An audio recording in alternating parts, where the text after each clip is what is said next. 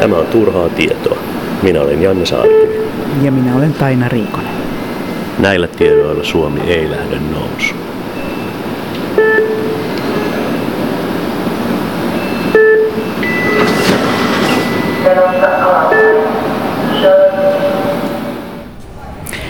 Suomessa on kerätty monia huomattavia kansallisia arkistomateriaaleja, jotka ovat erittäin vähäkäyttöisiä.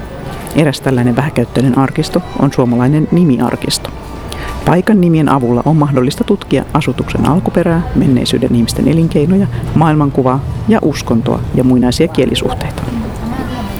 1920-luvulla muotoili suomen kielen tutkimuksen johtohahmo Emil Nestor Setälä ohjelman, jonka mukaan Suomessa tulisi tallettaa systemaattisesti kansanrunoutta, kansankieltä ja paikan nimiä jokaisessa pitäjässä. Tätä keräystyötä harjoitettiinkin useiden tutkijapolvien ajan. Vuosikymmeniä suomen kielen opiskelijat kaikista yliopistoista keräsivät murre- ja paikannimilippuja, jotka talletettiin ensin tutkimuskeskuksen Suomen suvun ja sitten kotimaisten kielten tutkimuskeskuksen arkistoihin.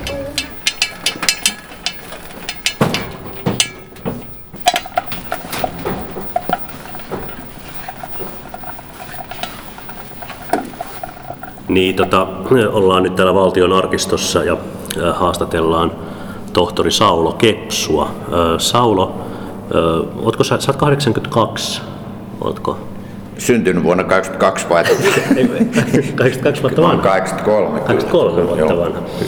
Joo, mutta tota, kerro, tota, mikä saa sut tulemaan valtionarkistoon joka päivä töihin, kun voisit levätä laakereillasi kotona ja nauttia ansaituista eläkepäivistä? Ansaitut eläkepäivät on sellaisia, joissa tehdään jotakin, joka kiinnostaa. Ja sen takia mä teen tätä nimistötutkimushommaa, jossa mulla on annettu jonkinlainen peruskoulutus niin, että tietää, että tällä alalla niin ainakin pärjää. Ja niin kuin ongelmia, niin kuin näistä kartoistakin ehkä näkee, niin riittää ihan yllin kyllin, sillä mä en ole vielä ehtinyt koko Suomen kylän nimistöä käydä läpi, että mä oon vasta Hämeessä menossa ja on tätä etelärannikkoa pitkin Varsinais-Suomeen, sen sai juuri valmiiksi ja nyt olen siirtynyt Hämeeseen. Tässä on vielä niin kuin kymmenisen vuotta aikaa, että mä sain koko maan loppuun, mutta mä uskon, että se ehtii ennenkin, koska täällä on niin vähän kyliä täällä pohjoisessa, että kun on nämä eteläiset seudut saatu ensin, niin kaikki on hyvin. Eli mikä sulla varsinaisesti nyt työn alla? Hämeen kylän nimet. Joo, eli se on siis vanhojen asiakirjanimien pohjalta, sä selvität kylän nimien alkuperä. Joo, ja tietenkin no, kirjoitusasut, ei kun ääntämisasut ja murreasut ja kaikki, että kuuluu asiaan, niin kuin nimistötutkimuksessa on tapana. Mutta että nämä kirjoitusasut on sillä lailla tärkeitä, että ne usein valasee, että mistä, koska se, miten se nimi on syntynyt ja sitten lisäksi tiedetään sen ikää niiden avulla osittain. Varsinkin jos on kylän nimi on vasta 1600-luvulla syntynyt, se ei ole yhtä nuori yhtä vanha kuin se, joka esiintyy vanhimmissa maakirjoissa 1540. Kerro vähän, mitä ne on noin aineistot, joita sä käyt läpi, josta sä kirjoitat niitä vanhoja nimiasuja? Aikaisemmin mä oon käynyt, käynyt näitä niin sanottuja maakirjoja ja kymmenysluetteloja ja tällaisia, mutta nyt, nyt tuota, ne on netissä. Mä käyn niitäkin edelleen, mutta mä oon huomannut, että kätevin on tämmöinen Suomen asutuksen yleisluettelo, jossa on 1540 täällä Länsi-Suomessa kaikki kylät saatu sinne ja myöskin talon nimet on siellä. Että siihen, se on helppo pääsysempi, mutta sitten jos tulee ongelmia, niin mä sitten tarkistelen näistä varsinaisista verokirjoista, nekin on netissä kaikki, että just semmoisessa, niin kuin ne on siellä kirjoitettu. Ja sitten tietenkin nämä kaikki vanhat niin sanottu mustakirja ja Finlands Medetisurkuuden, ne mä käyn kaikki läpi kanssa. Ja sitten mulla on hyviä, hyviä tuota, edeltäjiä, niin kuin Seppo Suvanto, historian tutkija, joka on tehnyt hirveän, hirveästi esitöitä myöskin ja pannut, pannut asiakirjanimistöä muistiin. Ja si, siitäkin on täällä yksi kokoelma, josta voi katsoa. Kerro vielä siitä, siitä työn praksiksesta, että millaista se on. Sä meet sinne ja katsot niitä asiakirjoja, niin mitä, millä tavalla se tulee? Miten sä löydät ne asiat tai minkä tyyppistä päättely- ja ajattelutyötä ja tämmöistä niin kuin sä teet siinä? Niin, mä tuota, ensinnä olen niin kuin, tuolta Suomen teoksista katsonut, mitä kyliä on Hämeessä. Ne on Hämeeläänin kylät. Ja ne mä oon kirjoittanut semmoiseen liggareen, eli semmoiseen iso mustaan kirjaan, ne on siellä aakkosjärjestyksessä kaikki. Ja sitten niihin aakkosjärjestyksiin mä sitten olen lisännyt asiakirjoista nämä tiedot. Ja ne tulee silloin kaikki jo valmiina aakkosjärjestyksessä ja käsikirjoitus tulee olemaan valmiina aakkosjärjestyksessä. Ja sitten mä, kun mä oon sanonut ne asiakirja-asut sinne, siellä voi olla joku 5-6 asiakirja-asua ja niiden perusteella mä päättelen, mikä sen nimen alkuasu on ollut. Ja sitten mä vertaan muuhun Suomen nimistöön, jossa on samanlaisia ja sitten sieltä löytyy joskus selvitys, selityskin, että mistä se nimi voi johtua.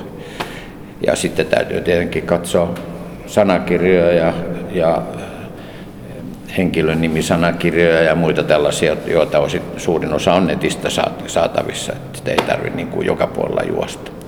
Sen takia mä oon täällä, koska täällä on nämä pitäjähistoriat kaikki hyllyillä ja muutenkin äh, tämmöinen painettu aineisto on täällä niin hyvin saatavissa, niin sen takia mä oon täällä sitten myöskin tämän, näiden huoneiden mukava maalaukset ja tämä ympäristö täällä on erittäin miellyttävä myöskin.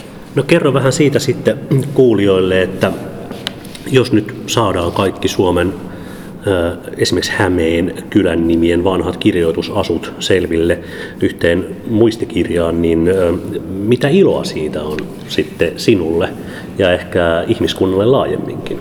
Sehän vaan esi, esiastetta, että mä panen ne sinne muistiin ne kirjoitusasut. Sen jälkeen mä analysoin ne nimet ja yritän ottaa selvää, mistä se nimi johtuu. Ja sitten Toinen on asutushistoriallinen aspekti, että mistä asutus on tullut siihen kylään näiden nimen avulla se niin kuin käy monta kertaa paremmin kuin historiallisten lähteiden avulla, jotka alkaakin vasta usein vasta 1540-luvulla. Nimet on vanhempia kuin historiallisten lähteiden merkinnät. Ja niiden perusteella voi sitten asutuksistakin päätellä, missä on samanlaisia nimiä, niin on mahdollista isommalta tai vanhemmalta alueelta on siirrytty nuoremmalle alueelle. Ja nämä nimet todistaa sitä asutussiirtymistä myöskin, myös ulkomaista. Tota, nykyisinhän on paljon tällaista näkökulmaa tähän tieteen harjoittamiseen ja tiedon hankkimiseen, että kaikesta pitäisi olla hyötyä niin tota, mitäs hyötyä siitä on, jos me tiedetään, että miltä alueelta tota, asutus on tullut kuhunkin Hämeen kylään? Niin se käytännön hyöty nykyihmisille ei varmaan kovin suuri, mutta historian tutkijoille se on tärkeää ja myöskin sitten jos nämä paikkakunnan ihmiset haluaa tietää itse, että mitkä on heidän juurensa, niin se on se hyöty, että se tulee tuohon päähän se hyöty, mutta ei välttämättä suuhun.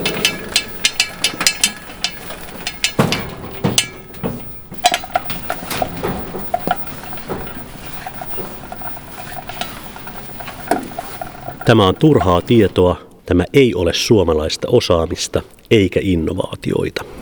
Suomen vanhaa agraarikulttuurin paikan nimistö lienee paremmin talletettu kuin lähes missään muussa maassa. Peruskarttalehdillä on noin 750 000 paikan nimeä. Kotimaisten kielten keskuksen nimiarkistossa niitä on vielä huomattavasti enemmän, noin 2,5 miljoonaa nimeä ja ainakin kaksi kertaa tämä määrä nimilippuja. Aineisto on järjestetty aakkosittain ja pitäjittäin. Kunkin pitäjän kokoelmassa on keskimäärin noin 4000 paikan nimeä. Kokoelmassa ei ole ruotsinkielisiä paikan nimiä, jotka ovat vastaavassa arkistossa Svenska Litteratursällskapetissa. Uskotko sä, että tulevaisuudessakin ihmisiä innostaa tieto siitä, että mistä kylän nimet tulee tai mistä pien, pienpaikkojen nimet tulee? Tuntuuko, että, että sun kirjoilla ja näillä tutkimuksilla on lukijoita? Kyllä, kyllä ne lukijat löytyy just näistä kylistä ja pitäjistä, että Suomihan on siinä erikoinen maa, että täällä on tehty hirveästi pitäjähistorioita ja se on ehkä ainutlaatuinen koko maailmassa. Niin kun niiden ihmisten kanssa, mä olen tehnyt Valkeala historian kanssa, niin on ollut puheissa, niin kyllä ne on kiinnostuneita asioista ja, ja kyseleekin sitten, että mistä toi nimi johtuu ja muuta tällaista. Kyllä ihmisillä on semmoinen tarve joskus kysyä, että mistä nimi johtuu, se tarve jollakin lailla herätetään. Miksi Suomessa on paljon tehty pitäjähistoriaa? Se on ilmeisesti, tämä on sellainen nurkkakuntainen maa, jossa jossa on tota, alkanut semmoinen buumi jossakin vaiheessa ja joka, jokainen pitäjä halusi saada historiaa ja nyt ei ole enää jäljelläkään paljon mitään, joka, jolla ei olisi sitä. Että, että kun mä tein Valkealla historiaa, niin Valkealla oli silloin tekemättä se pitää historiaa. Ne sanoisivat, että meidän on myös saatava pitää historiaa. Et siellä oli herännyt oikein semmoinen halu, halu saada se, koska niistä ne kylien ihmiset voi lukea, minkälaista siinä heidän pitäjässä on ollut. Ja sitten sit, kun siellä on yksityiskohtaisia tietoja vielä ihmisistä ja paikoista, niin se kiinnostaa. Että se menee niin paikallistasolle ja sitä kautta se, ainakin se kiinnostus varmasti herää. No tässä tota, esimerkiksi on tämmöinen kartta tota, vanhoista kylän nimistä, jossa on esikristillistä henkilönimiaineesta. Haluatko vähän kertoa tästä kartasta? Niin, tässä on tota, niin sanottu Itämeren Suomen alue, Viro, Suomi ja sitten Karjala täällä ja sitten tämä erikoinen Inkerinmaa. Ja tämä kertoo siitä, että muun muassa, että mit, mitä asutushistoriallisia suhteita näillä osilla on ollut. Ensinnäkin on kysymys siitä, että on kysymys vanhasta aineistosta, kun puhutaan esikristillisistä henkilönimistä, eli nimistä, jotka on enimmäkseen annettu ennen kuin kristinusko tuli Suomeen. Muutamat nimet on sellaisia, että ne on siirrynnäisiä semmoisista vanhemmista kylistä, jotka on, on ennen, ennen kristillistä aikaa perustettu niin tämä kartta kertoo siitä, että mitkä on niin semmoiset tämmöiset esikristillisten henkilönimien keskusalueet. Ja täällä tämä Varsinais-Suomi on ihan selvä homma. Ja toinen alue tässä, joka ei ole yhtä tiheä, on, on Häme. Ja kaikki nämä alueet on rautakautisia asutusalueita. Ne menee jokseenkin yksin siihen.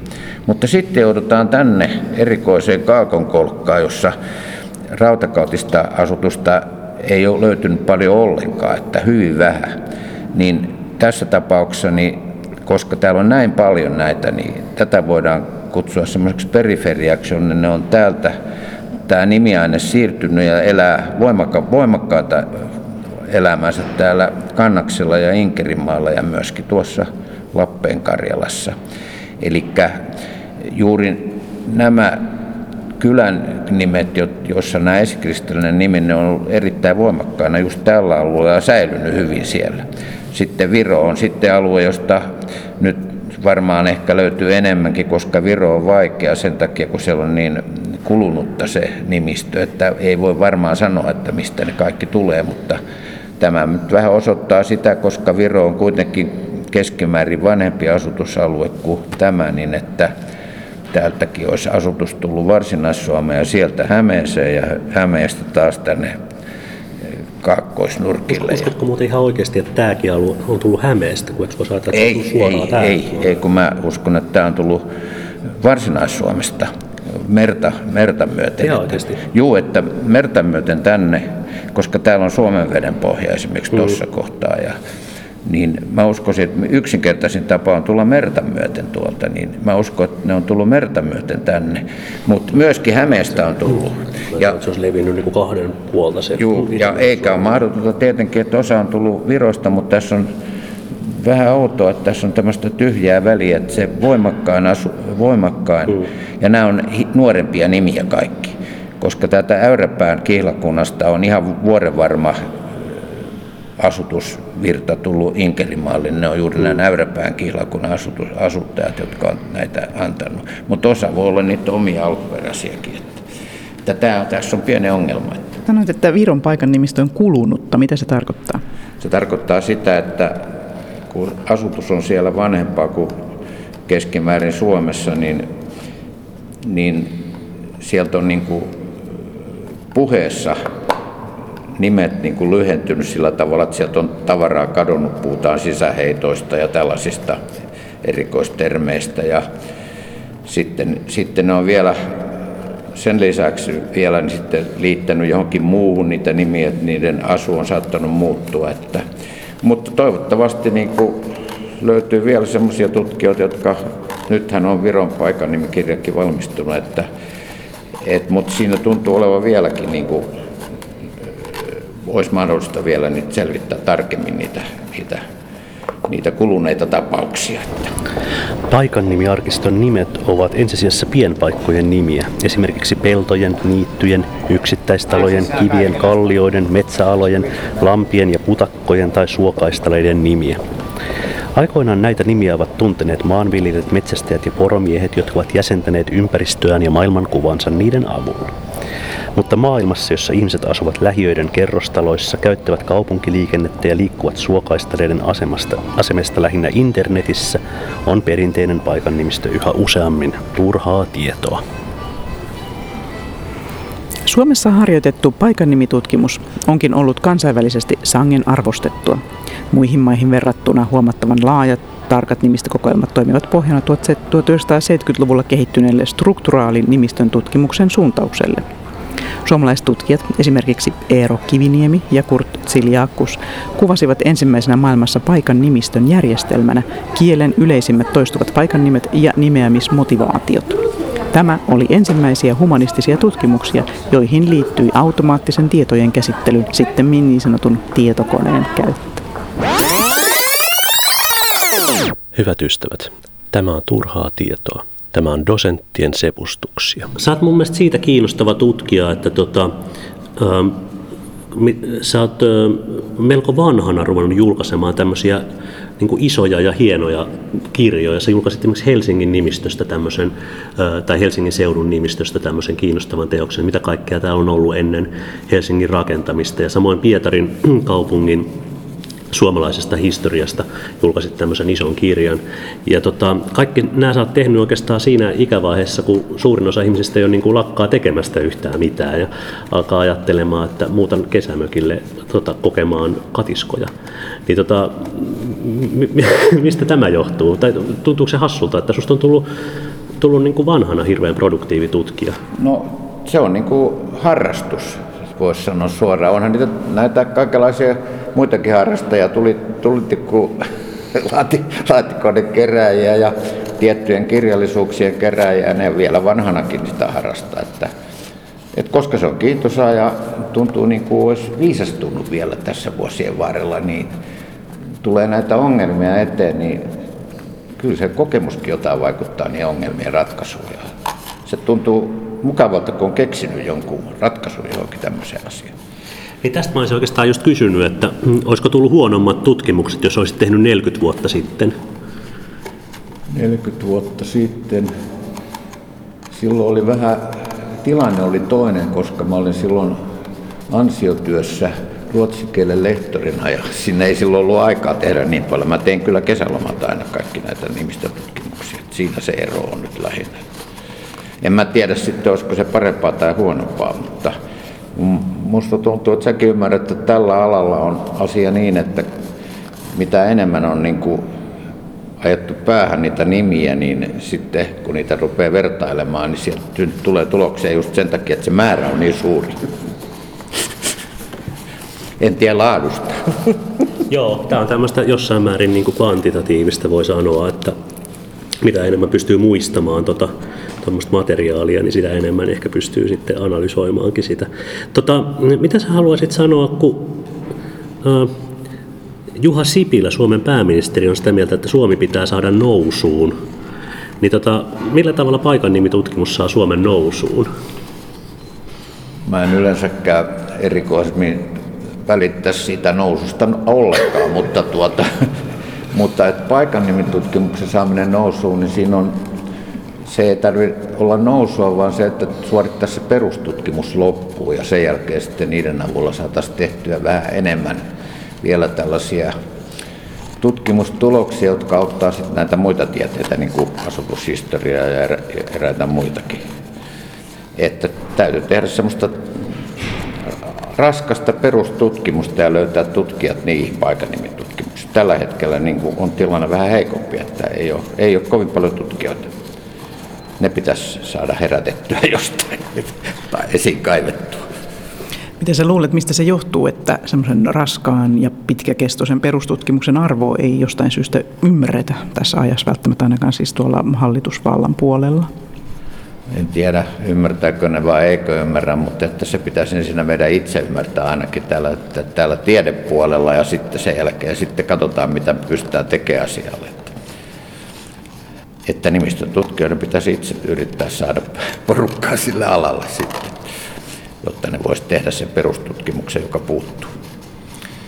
Niin musta tuntuu ainakin, että yksi ongelma on se, että akatemia, akateeminen elämä on järjestetty sillä tavalla, että kaikkien tutkimusten pitäisi olla jotenkin teoreettisesti kauhean innovatiivisia. Niiden pitäisi tuoda joku aivan uusi lähestymistapa siihen aineistoon. Pitäisi olla jotain, jotain tota kognitiotiedettä ja sukupuolen tutkimusta ja jotain niin kuin uusia näkökulmia johonkin vanhaan aineistoon. Ja sitten kun on tämmöisiä aloja niin kuin nimistön tutkimus, jossa ollaan tekemisissä hirveän suurten aineistojen kanssa ja myös hirveän vanhojen aineistojen kanssa, niin se edellyttäisi kuitenkin semmoisia aika pitkälle kehittyneitä niin kuin käsityötaitoja, että pääsisi siihen käsiksi. Ja ehkä meidän nykyinen akateeminen maailma, joka haluaa teoriaa ja haluaa tämmöisiä teoreettisia läpimurtoja, se ei ehkä sovi tähän.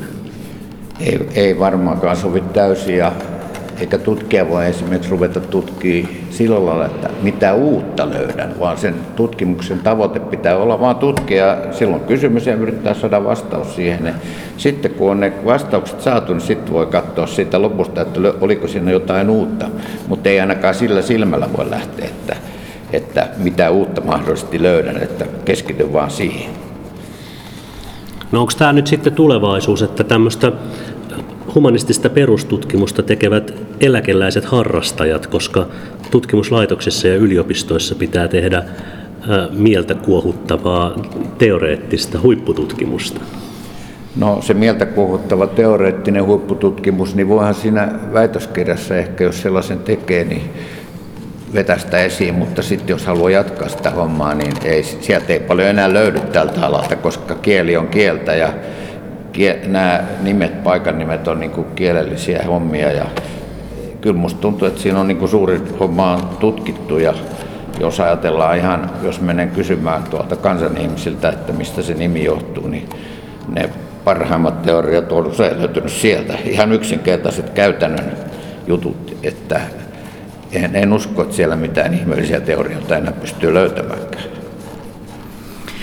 Mä jatkaisin tuosta, jos ajattelee, että toi mitä Janne puhui, että olisi tällainen mieltä kuohuttavan teoreettisesti jotenkin läpimurto keskeisen tutkimuksen ja tiedepolitiikan aika, niin jotenkin se kuulostaisi siltä, että siellä on evoluution käsite sisällä, että se tiede ja se epistemologia sisältäisi aina tämmöisen evolutiivisen otteen, niin mitä ajattelet siitä, että jos sitten eläkeläiset harjoittaa tätä ö, paljon aikaa vaativaa erityistaitoa, kokemusta vaativaa ö, perustutkimusta ja sitten on tämä tämmöinen ehkä lyhytkestoisempi profiloiduissa tiedekorporaatio yliopistoissa harjoitettu tutkimus, niin miten nämä voisi kommunikoida keskenään sitten? Onko niillä minkäänlaista yhteistä kommunikaatiopintaa?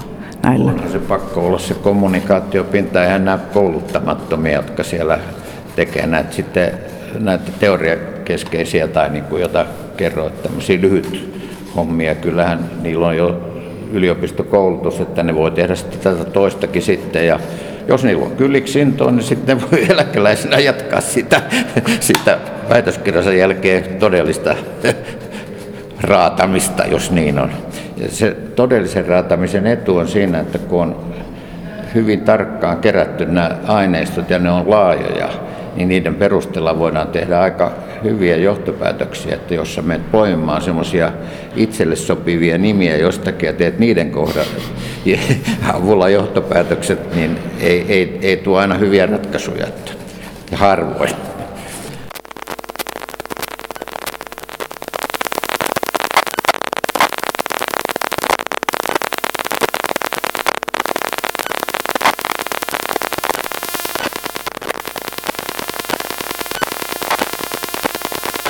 Nyt luen teille Inarin saamenkielisen listan niistä kaupoista ja putiikeista, jotka toimivat äh, Inarissa ja Ivalossa.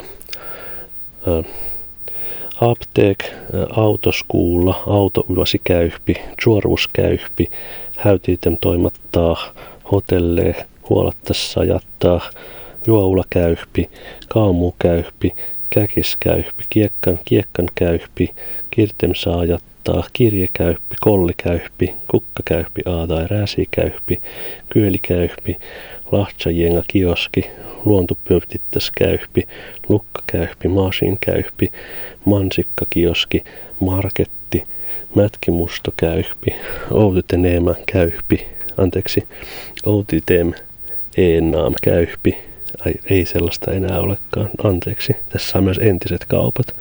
Partur, päivälästi,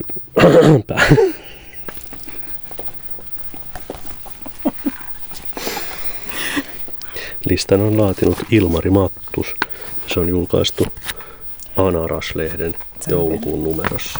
Mätkimustokäyhpi, Partur, Piutaaskäyhpi, Potsetärpäsi-käyhpi, Poodoskäyhpi, postatoimatta, Purramasverkki, Puuta. Inarin saamelaisten kauppojen lista saattaa jatkua myöhemmissä turhan tiedon osissa. Tässä oli ainoastaan kirjaimet Aasta p